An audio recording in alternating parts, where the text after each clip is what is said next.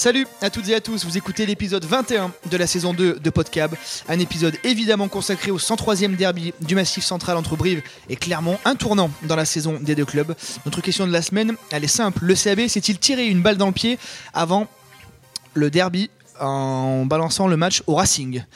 Pour débattre autour de la table, avec nous Pascal Goumi, évidemment. Salut Pascal. Bonjour, bonsoir. Et puis on ne change pas une équipe qui gagne. Hugo Vessière, Bruno Marty sont présents à l'hôtel Le Collange. Salut messieurs. Bonjour. Bonjour. Allez, on perd pas de temps, je sens cet enthousiasme et cette préparation d'émission euh, qui a été brillamment orchestrée. Bravo pour On vos post-it et vos petites on a- notes. on a bien bossé. Allez, on lance notre question.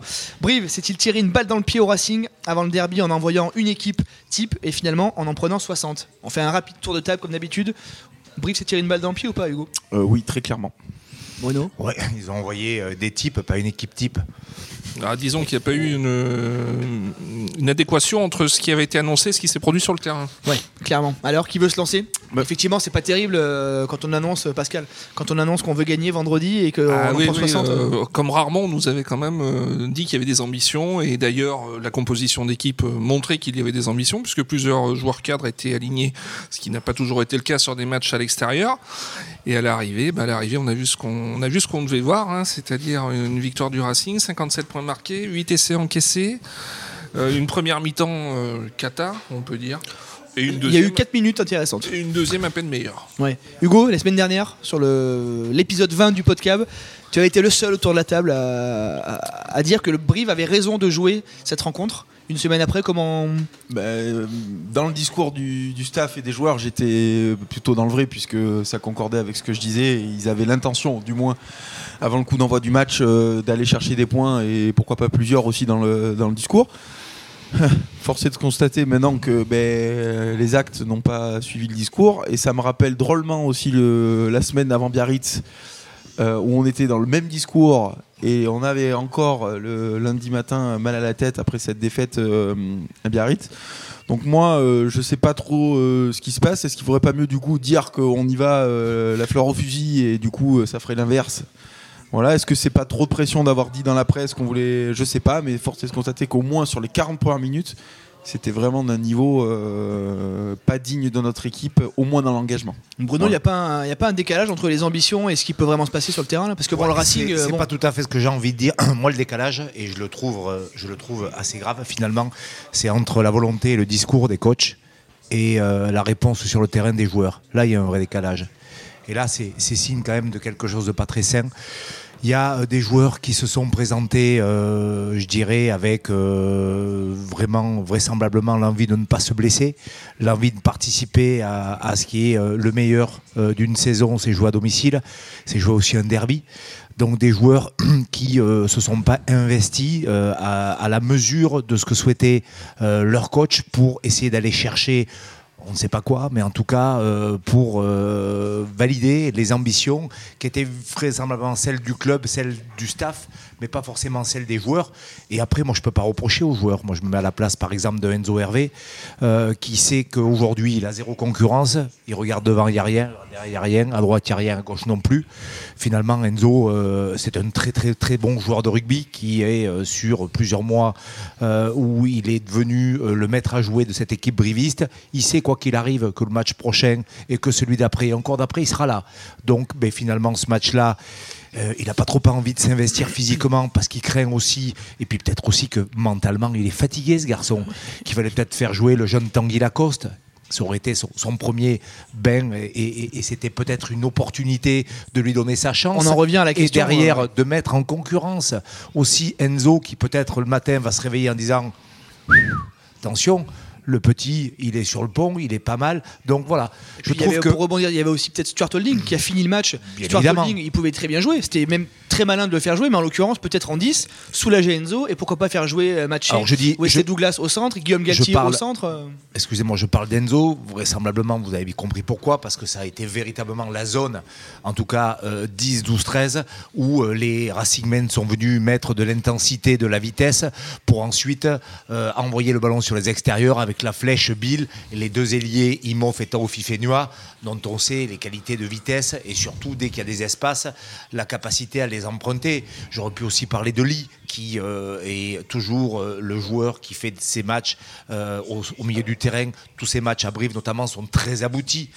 La, même, la même pour Enzo. Je stigmatise pas les garçons, mais à un moment donné, je crois que si on a des ambitions, il faut challenger aussi ces joueurs. Et je trouve que le staff, les joueurs, pardon, pardon, ne sont pas mis au diapason du challenge que leur avait proposé leur staff. Erreur de coaching, en l'occurrence, là, puisqu'on dit, les, euh, disons clairement les choses. Bah, on, peut À, une semaine du derby, de recevoir Montpellier, de recevoir Toulon, on peut se poser la question, et je rejoins ce que disait Hugo tout à l'heure. La dernière fois que Brive avait de grosses ambitions, c'était pour aller à Biarritz, et on, on a vu ce qui s'était passé. D'ailleurs, Joris Durand l'avait dit vendredi en point presse, c'est pas parce qu'on envoie les cadres qu'on a la garantie de faire un résultat. certes. Alors, entre ne pas faire un résultat et en prendre 57, c'est là où le bas blesse, quoi. en termes de confiance, messieurs, avant le derby, on va se plonger maintenant dans le derby. Pas simple, là, clairement. C'est franchement c'était à double tranchant ce match parce que si euh, voilà on mettait euh, l'intensité, on allait même sans forcément ramener des points, mais dans, le contenu, dans le contenu se rassurer euh, sur une grosse équipe comme le Racing, on arrivait sur une semaine avant le derby bien en confiance. Là. Je pense que les joueurs ont pris quand même un gros coup sur la tête. On l'a vu dans les déclarations après le match, notamment Jean-Baptiste Péjoine, euh, voilà, qui fustigeait un petit peu cette, ce manque, alors qu'ils étaient soi-disant, ils avaient fait une super semaine d'entraînement. C'est pas confirmé. Donc euh, là, on se gratte un peu la tête le lundi matin. On a un match du coup ultra capital euh, contre, contre Clermont, surtout quand on regarde le résultat des autres équipes, donc Perpignan qui prend 5 points contre le Stade Toulousain, euh, Biarritz qui gagne à la fin du match, on sait pas comment, mais qui gagne quand même. Donc du coup, oui, c'est une semaine un peu plus importante. Bruno, on a, on a l'impression que tous les voyants, pour le coup, sont au rouge. Moi, non, non, non, tout est revenu au vert puisqu'on est passé à autre chose. On a pris une gifle. Euh, c'est comme quand on a fait une bêtise à la maison. Quand on est petit, on prend une tarte, on monte dans sa chambre, on redescend le lendemain matin, tout est terminé. On repart sur une journée, sur une semaine nouvelle. C'est un petit peu ce que je pense qui anime les joueurs. Ils savent qu'aujourd'hui, euh, les matchs à domicile, notamment euh, dans trois, trois dimanches consécutifs, après trois réceptions, on en saura plus sur la capacité de maintien de Brive. Et que si aujourd'hui, on n'est pas mentalement prêt pour euh, jouer ce derby qui, euh, entre parenthèses, pour tous les joueurs euh, à Brive, est un rendez-vous, peut-être le rendez-vous numéro un avec le Stade Toulousain, quelques grosses équipes. C'est des matchs, il faut les jouer. On s'entraîne toute sa vie pour jouer ces matchs-là, ces fameux matchs de haut niveau. Donc je pense que les joueurs ont basculé sur autre chose, le staff aussi. On a oublié ce qui s'était passé. J'imagine même qu'aucune vidéo n'a dû circuler puisque là maintenant on se concentre sur euh, ce qui va se passer face à Clermont et, euh, et on a basculé euh, je- le, lundi midi c'était fini on Ouais. n'avait jamais joué le Racing Bruno, tu dis que tous les voyants sont au vert. Moi, je vois quand même deux trois feux orange clignotants. On, revient de, de Paris sans Paul Abadi blessé. Euh, Vasil Lobzanidze Oui, est en sélection. autre chose Luca Japaridze est en sélection. Euh, c'est moyennement vert quand même. non moi je, pense moyennement je- vert en termes d'effectifs, effectivement, c'est compliqué. À la mêlée, il n'y aura que Enzo Sangad euh, de formé, en tout cas de, de cadre au, au poste. À droite, euh, on a uniquement euh, Soso Bekouchvili, qui est un droitier de formation, Daniel Brennan, qui, on rappelle quand même, a été champion du monde avec l'équipe de France chez les jeunes, à droite.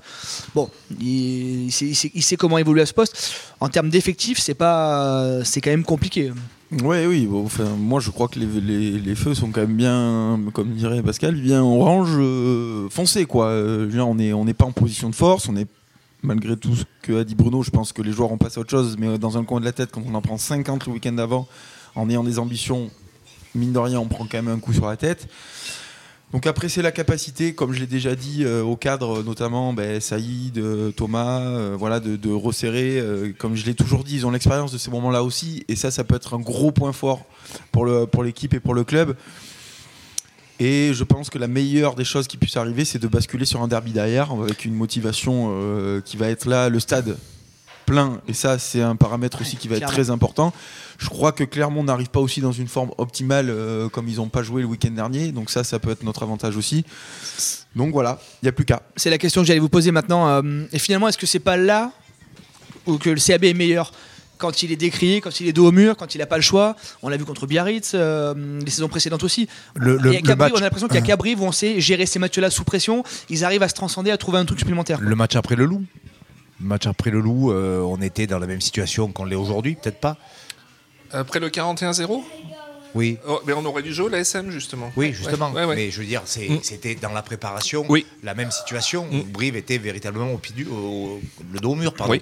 Voilà. Donc moi, ce que je pense aujourd'hui, c'est que quand je dis tous les voyants sont au vert, c'est que mentalement, on a l'obligation, avec ce qui arrive, euh, de reprendre véritablement la main sur notre destin. Ça veut dire si les joueurs n'ont pas conscience et euh, on a quand même vu en début de saison ben, euh, et même encore il n'y a pas longtemps face à Biarritz que cette équipe elle avait des capacités, elle avait des compétences. Je veux dire, je vois pas comment du jour au lendemain on pourrait euh, complètement déjouer. Et, le derby, je reviens là-dessus, focalise véritablement dans les têtes des joueurs. C'est pour ça que je disais que tout était revenu au vert. Effectivement, il va manquer euh, d'un droitier, c'est pas trop qui va jouer.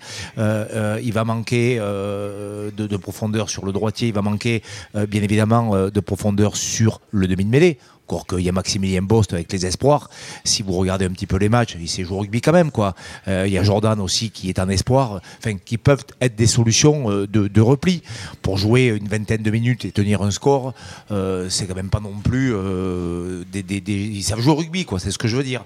Et, euh, et, je pense que, euh, et je reviens là-dessus, et, j'arrêterai là après, euh, que si on n'est pas capable de, au vu de ce qui s'est en plus passé au niveau des résultats ce, week-end, si on n'est pas capable de prendre les 4 points face à Clermont, effectivement, on n'a rien à faire dans ce championnat. On est d'accord, effectivement. On... Brive pourra t- Après, derrière, on, on connaît le discours. Si on perd contre Clermont, il restera deux matchs derrière à domicile. Oui, il faut on est d'accord. ça. On est d'accord que ce match-là, il est clairement une bascule pour le CAB. Ah, pour voir il- sa capacité à se relever, comme le disait Bruno, dans l'adversité. Il est- C'est clairement une bascule. Déjà, c'est un derby. On connaît l'importance euh, ouais, là aujourd'hui au niveau sportif, mais outre le sportif, c'est quelque chose qui pour la ville, pour le club est très très important. Et, euh, et hum, moi, je- on m'empêchera pas de dire que si on perd ce match-là, derrière, c'est Montpellier. Concrètement, vu le niveau de Montpellier, si Montpellier veut venir gagner à Brive, En fait, la différence pour moi, alors Brive dans les matchs comme ça arrive toujours à se sublimer, mais on- à chaque fois qu'on gagne à domicile assez largement, franchement, les prestations des équipes adverses sont quand même relativement, euh, relativement faibles. Biarritz a fait un non-match euh, chez nous, Euh, le Racing avait fait un, un match pas très très bon, Euh, donc voilà. Et quand on voit qu'on a des équipes en face qui arrivent à produire leur jeu, on est en difficulté. Donc aussi, il va falloir quel, quel Clermont on va avoir en face de nous et qu'est-ce que nous on va proposer en face. Mais je reste persuadé que le groupe a les valeurs et l'expérience pour euh, gagner ce, jeu- ce genre de match. Le X, c'est que l'ASM euh, vient aussi jouer ici une de ses dernières- chances de- d'accrocher le top 6. S'ils font pas un résultat en Corrèze, euh, ça sera, sera tellement très compliqué pour eux d'être euh, sur les phases finales. surtout dans le même temps, le Racing reçoit de nouveau et reçoit la section paloise. Donc euh, en cas de défaite de Clermont, Pau pourrait prendre 9 à 10 points. Ça commencerait vraiment à être compliqué. Oui. Depuis les dernières confrontations, euh, ils nous ont souvent plus amené le mauvais temps que, que le soleil. hein. Nos amis jaunards, euh, dès qu'ils ont passé Ussel, euh, quand ils viennent ici, ils se transcendent quand même un petit peu. Euh, les dernières confrontations, vous aviez, messieurs, fait un papier récemment pour les énumérer. on a plus souvent été fessés que gagnés. et, même, ça nous rappelle quelques mauvais souvenirs, parce que les dernières descentes en Pro D2 euh, passaient souvent par des victoires de l'ASM à Clermont. Donc bien évidemment que c'est pas gagné, mais juste sur le fait, je rejoins Hugo, si les joueurs n'ont pas la capacité pour maintenir leur club de se transcender sur ce derby, même si Clermont vient chercher des points pour se qualifier, même si tout ce que vous pouvez imaginer, on a pris une fessée au Racing et tout, ben là effectivement on n'a rien, rien à faire dans ce championnat de top 14.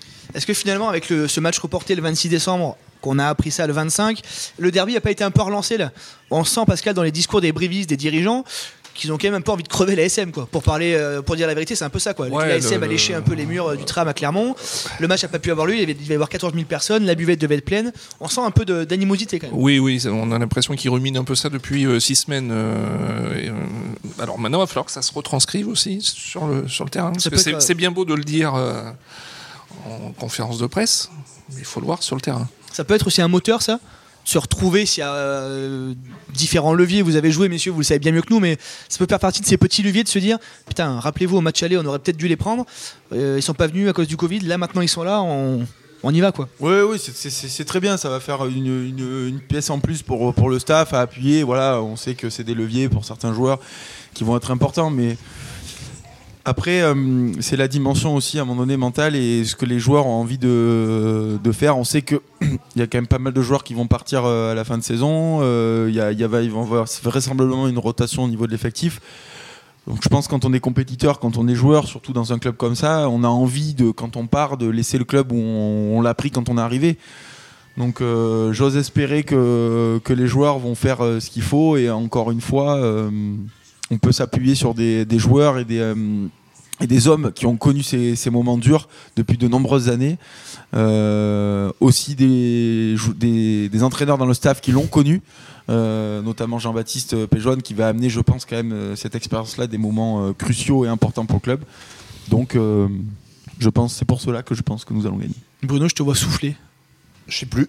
Là, ils m'ont perdu. hein. Euh, honnêtement, c'est vrai que c'est un peu compliqué. Euh, moi, je pense aussi qu'on va gagner, mais euh, c'est l'enchaînement qu'il faut qu'on réalise. Euh, il en faut au moins 2 sur 3. Et voilà, c'est ça en fait. C'est Ouais. pas le tout de gagner le derby et derrière. Ouais, ouais, Et puis surtout, surtout derrière le derby, euh, en le gagnant, de faire des déclarations à la con, on leur a roulé dessus, on leur a ceci, cela, euh, pour euh, faire pchit euh, le match qui suit. Quoi. Le problème, c'est que l'inconstance maintenant nous fait nous méfier et, surtout nous fait froid dans le dos parce que effectivement, on était tous devant notre poste de télévision dimanche ou samedi pour regarder le match et on était plutôt confiants. On avait suivi ce qu'on nous avait dit à, à, à- la conférence de presse. Et bah, à la fin, effectivement, on a arrêté de mettre du Nutella sur les crêpes parce qu'elles avaient un goût amer. Ça ne réussit pas à Brive. hein. Concrètement, euh, à chaque fois que Brive annonce des choses à l'extérieur, je me rappelle d'un match à Agen il y a 4 ans où Brive aurait pu faire la bascule pour aller jouer le top 6. Brive s'était fait rétamer.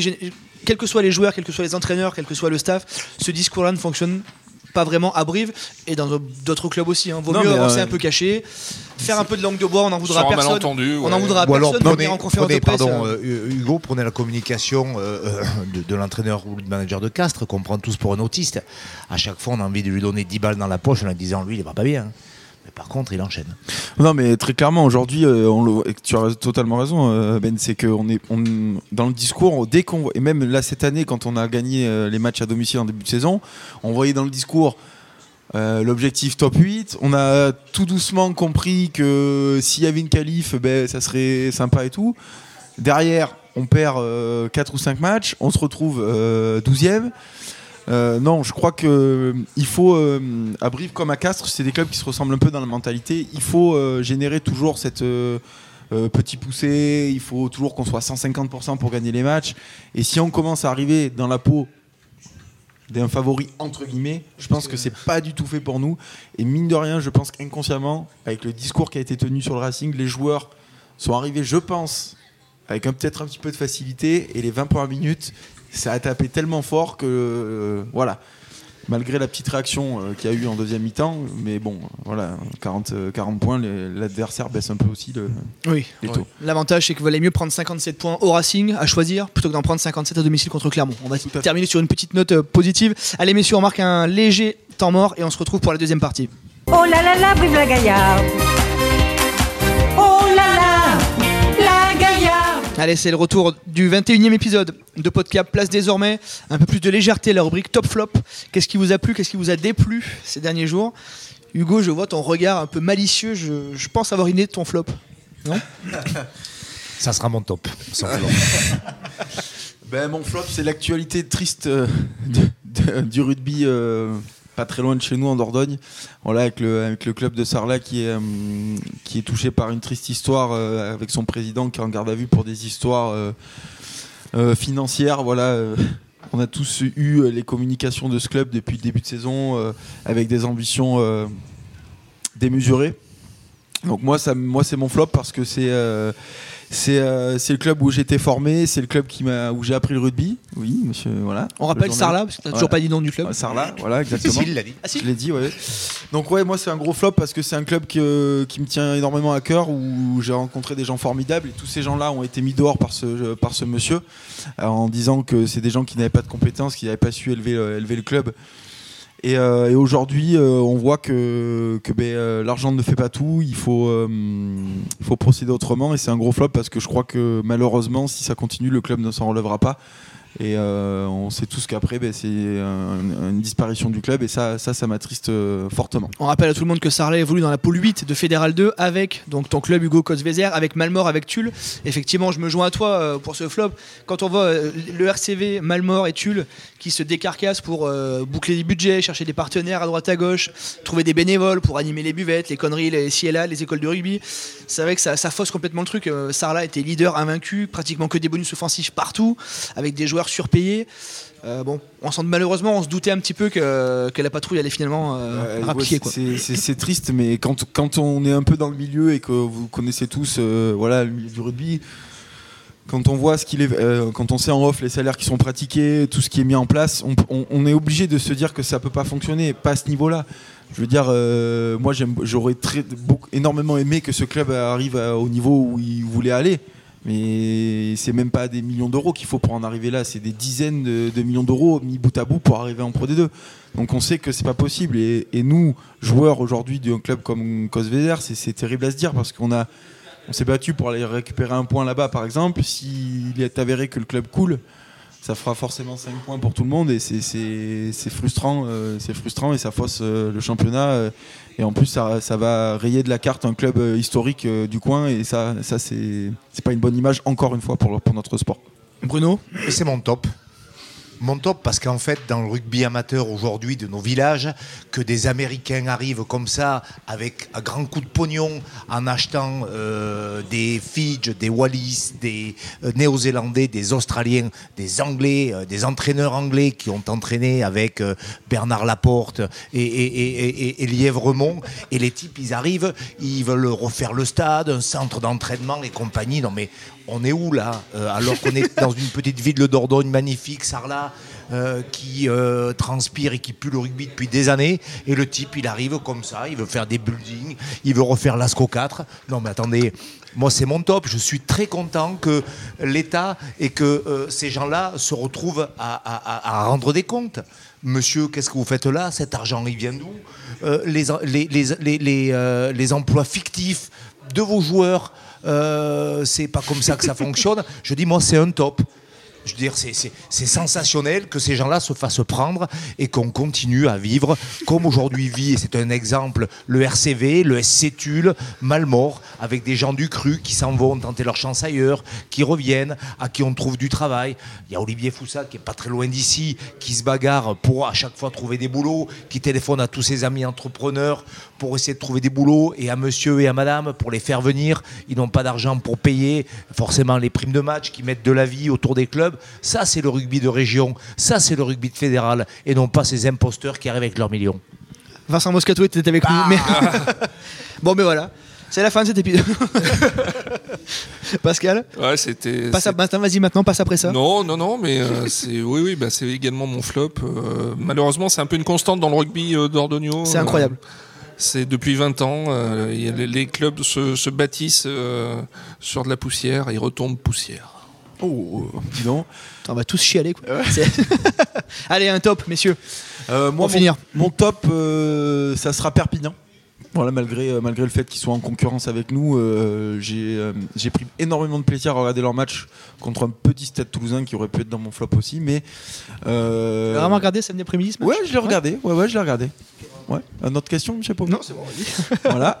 Et euh, non, non, j'ai- beaucoup d'intensité, euh, beaucoup de pragmatisme, des essais, euh, des essais euh, en première main. Et mon, petit top dans le top, c'est le jeune arrière de Perpignan, qui a énormément de qualité, qui a pallié à Melvin Jaminet avec brio. Donc voilà, ça été mon, mon top parce que c'est un club que j'aime depuis un moment et je trouve qu'ils ont fait une belle partie. Pascal. Euh, Moi, mon top, c'est le BO, euh, qui est aussi concurrent euh, du Sabé, mais euh, la fin de match de Biarritz euh, face à La Rochelle a quand même été assez, assez remarquable, avec un ancien briviste, François Darros, qui, qui marque deux essais refusés, mais, double, deux ballons sur le terrain, et puis à l'arrivée, oui, ils, ils sont quand même allés chercher une victoire assez incroyable face à La Rochelle, chose que Brie n'avait pas su faire. Bruno. Mon deuxième top, puisque mon premier top, c'était. Voilà. Vous n'êtes- vous n'êtes qu'amour, Bruno. C'est un flop déguisé. Voilà. Mon, euh, mon top, bien évidemment, ça va être la première mi-temps euh, de l'équipe d'Italie face à la France, où on disait qu'ils n'avaient pas euh, leur place dans le Six Nations. Et à la fin de la première mi-temps, je pense que dans le vestiaire, tout le monde a dû, même si on savait qu'au bout du bout, on allait prendre ces 5 Ouais. points, mais on a vu une équipe d'Italie, ben, elle était là. Quoi. Elle a marqué un essai, elle nous a fait douter. Dans l'agressivité, notamment devant, elle a été présente.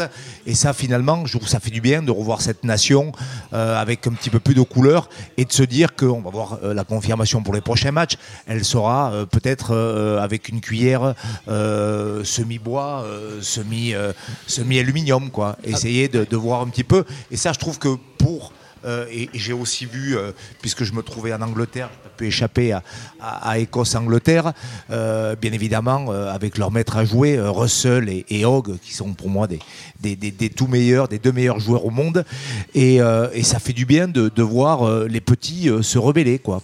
Sachant que l'Italie fait une grosse première mi-temps et que pendant dans le même temps, la Géorgie se fait accrocher à Ouais. domicile contre le Portugal. Ouais, histoire de relancer un peu ce débat. Non, moi, je, l'Italie je doit suis sortir bien, de. je suis bien content que, de que Bruno en parle parce qu'on ça fait 2 ou 3 ans qu'on dit que la Géorgie doit intégrer le, le Six Nations. euh, voilà.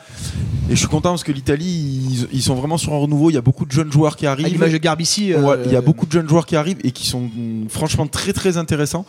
Euh, je pense aussi à, au, bon qui a pas beaucoup joué mais Ange Capozzo euh, qui, qui est à Grenoble et, et ça va amener un peu d'homogénéité dans ce Six Nations qui est pour moi aujourd'hui le, le- la première compétition mondiale euh, en termes de niveau. Allez, un dernier top bah, pour, pour l'ambiance qu'on espère avoir ce, ce week-end. 103e derby, on l'a dit, match qui devait se jouer le 26 décembre. Là, il y aura 11 000 personnes, pas plus. On rappelle que le stade est à 10 000 places assises, qu'il n'y a pas de pesage, mais que le club a mis en place une tribune euh, derrière, sous l'écran géant. Donc, il y aura 600-800 places, donc on sera 11 000 personnes. Euh, enfin, du, du- du public dans un stade, enfin, normalement, une belle ambiance. Aïe Michel Régnier vient de me mettre un coup de pied. Il me dit Tous que les- le, le flop, j'ai oublié de le dire, les buvettes seront fermées au stadium euh, pour euh, le match contre, euh, contre Clermont. Et c'est vrai que pour un derby, des buvettes fermées, ça c'est pas très très rigolo vraiment. Alors euh, derrière les tuyas, euh, côté Léo Lagrange, vous avez des canettes qui seront cachées. Euh, simplement mettre 2 euros dans la boîte qu'il y a au tout début. C'est pas le podcast, c'est la radio libre. Merci Bruno, merci. Merci, Martial d'avoir été avec nous. On se retrouve bah, samedi Martial, parce que tu préfères venir à, à Brive plutôt qu'à à Clermont. On te comprend Martial. Merci à tous de nous avoir euh, et à toutes de nous avoir suivis. Restez connectés sur la montagne et puis on se retrouve toute la fin de semaine pour vous faire vivre ce 103e derby. Salut Salut Salut.